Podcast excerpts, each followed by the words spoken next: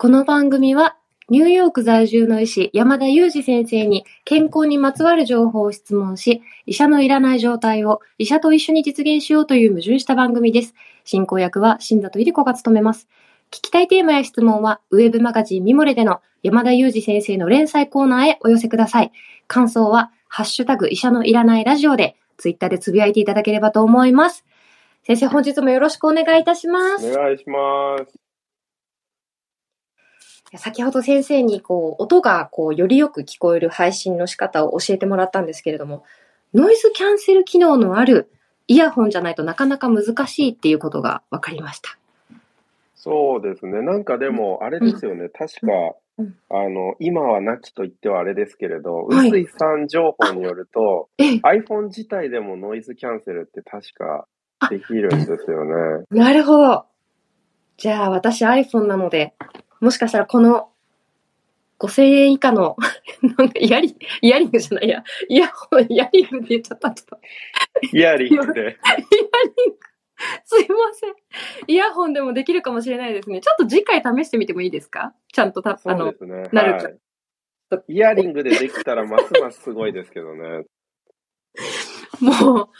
ちょっともしかして今日私あの、頭が回ってないかもしれませんが、じゃ先生と一緒に早速トークテーマに移りますね。恥ずかしいので。はい。今日のトークテーマは、えー私が守りたいものということでお届けしたいと思うんですけれども、あの、先生、岐阜県の 揖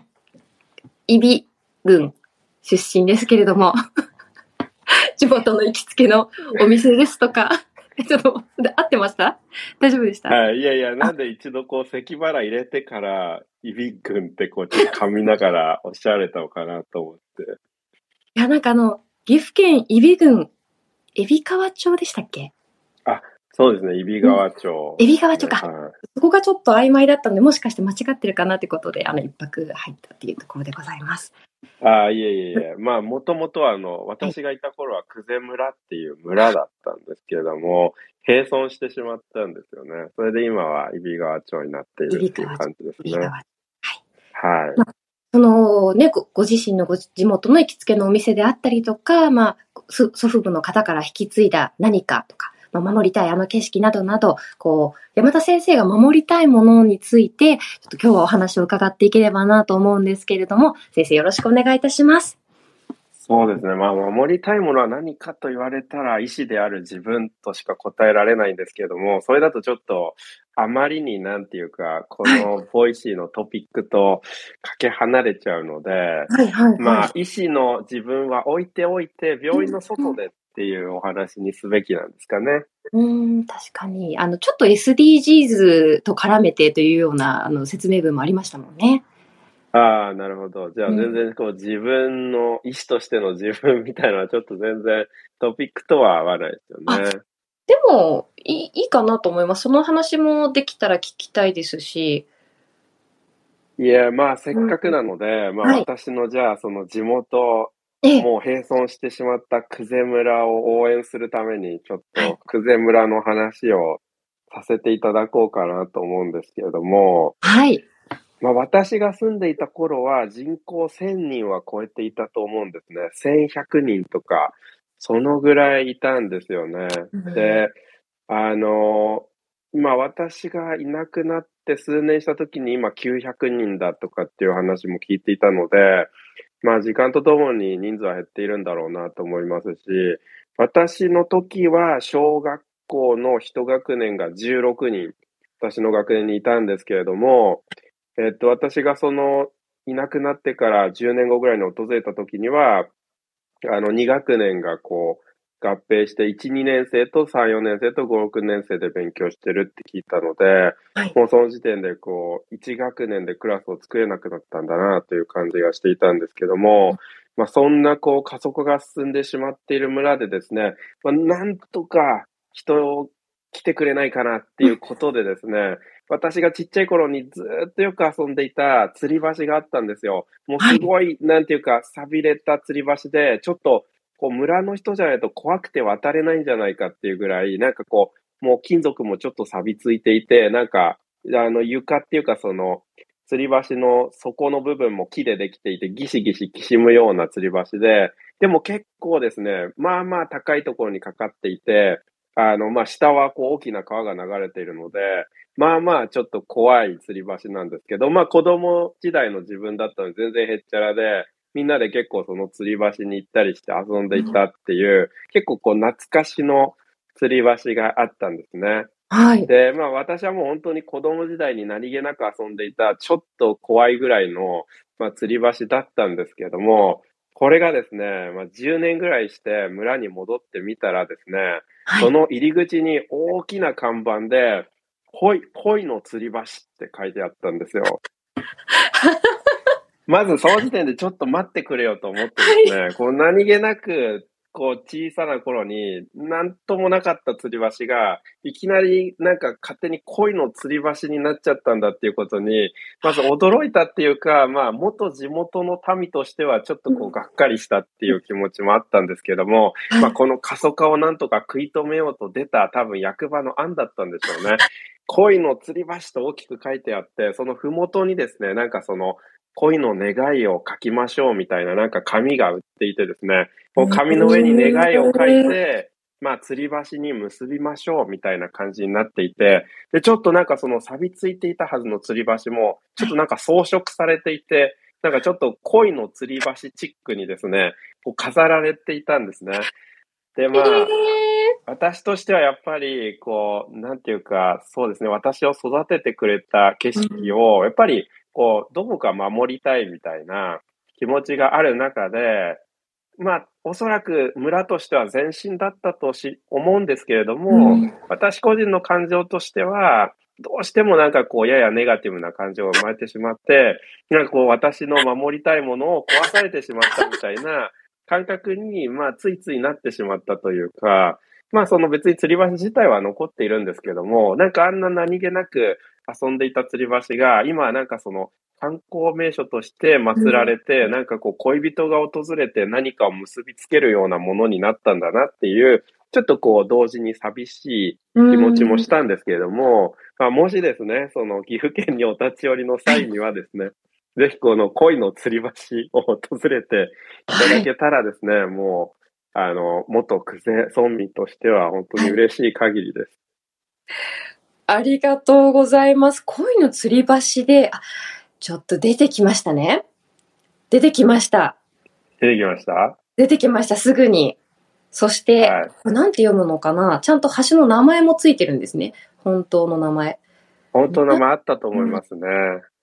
あの、ぜひね、あの、皆さん、あの、お時間ある方はちょっと調べてみてほしいんですけれども、先生がおっしゃっていた通りのですね、あの、恋の吊り橋という看板がね、大きく出ていますし、恋の鐘みたいなもののちゃんと写真が出ていましたので。そうです。鐘みたいなのもありました。今思い出しましたよ。その鐘みたいなのもあって、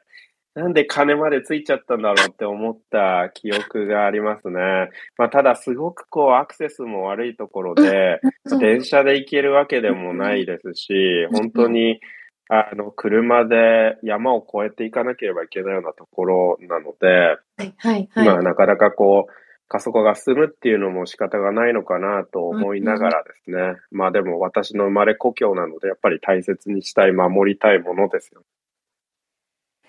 ありがとうございます。でも先生、最初にこういくつか面白いなっていうポイントとか聞きたいポイントがあったんですけど、あの小さい頃に錆びれて怖い吊り橋で遊ぶなんて、きっとその吊り橋、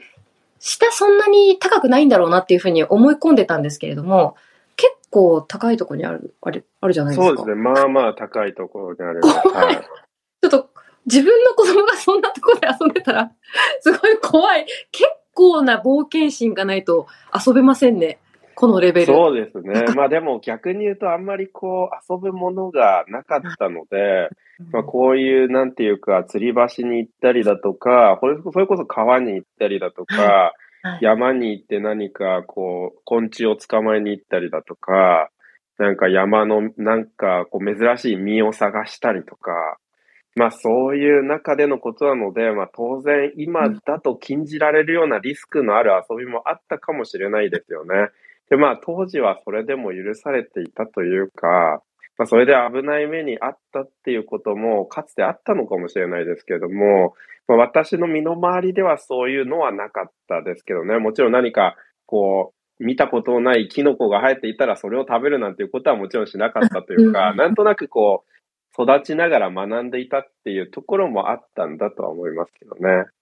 ね先生、あの、なんかこう、私のイメージだと子供らしい、こう、まあ、昭和ですけど、昭和らしい、こう、遊びで育ったんだなっていうふうに思いました。そうですね。まあ、一方では自宅で積分をやっていましたので、ちょっとなんかこう、二つの全然違った自分がいたのかもしれないですけどね。あでもなんかの、すごくうろ覚えで、合ってるかどうかも定かではないんですけど、昔、インドのそういうすごい自然がある場所の方が、数学の天才が生まれた、生まれる確率があるとかは絶対にエビデンスとかないと思うんですけれども、そういうの読んだことがあって、今ちょっと山田先生と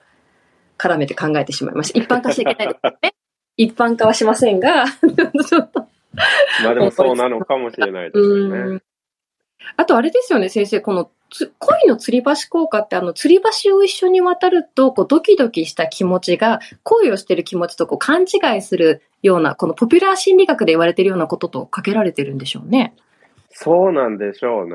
おそらく。まあ、お化け屋敷とか、ジェットコースターとか、まあそういう発想なんでしょうけど、当然この村にはお化け屋敷もなければジェットコースターもないですので、まあ吊り橋ぐらいしかと言われれば確かにそうかもしれないですね。でもなんかこう、例えばご夫婦で最近ちょっとマンネリだわという方が一緒にこの恋の吊り橋を渡って恋を始めた時の気持ちに戻るというのも一興でいいかもしれないですね。そうですね。ただまあ、それ以外に残念ながら何もないって言ったら、久世村の方は失礼かもしれないですけども、ちょっと他に案が思いつかないですけれど、まあちょっとこう、周辺のところを回りながらっていう感じです。いや、でもあの、すごく、私も全然知らなかったので、いい観光スポットのご紹介ができたんじゃないかなと思います。そして、あの、先生が守りたい、その、地元の名所みたいなものが皆さんに伝わったんじゃないかなと思います。そうですね。ちょっとあの、ポジティブなテーマながらやや愚痴になってしまったということを若干後悔もしながらの放送なんですけれども。あの、医者のいらないラジオリスナーの方は山田先生のこう幼少期の遊びが割とスリリングであったということも分かったかなと思いますので、よかったんじゃないかなと思います。先生、本日もありがとうございました。ありがとうございました。まあ、マラソダと同様にですね、新里さんからの恋の吊り橋のレポートもお待ちしたいと思います。本日も新里さんと二人でお送りしました。Thank you so much for listening. See you next time.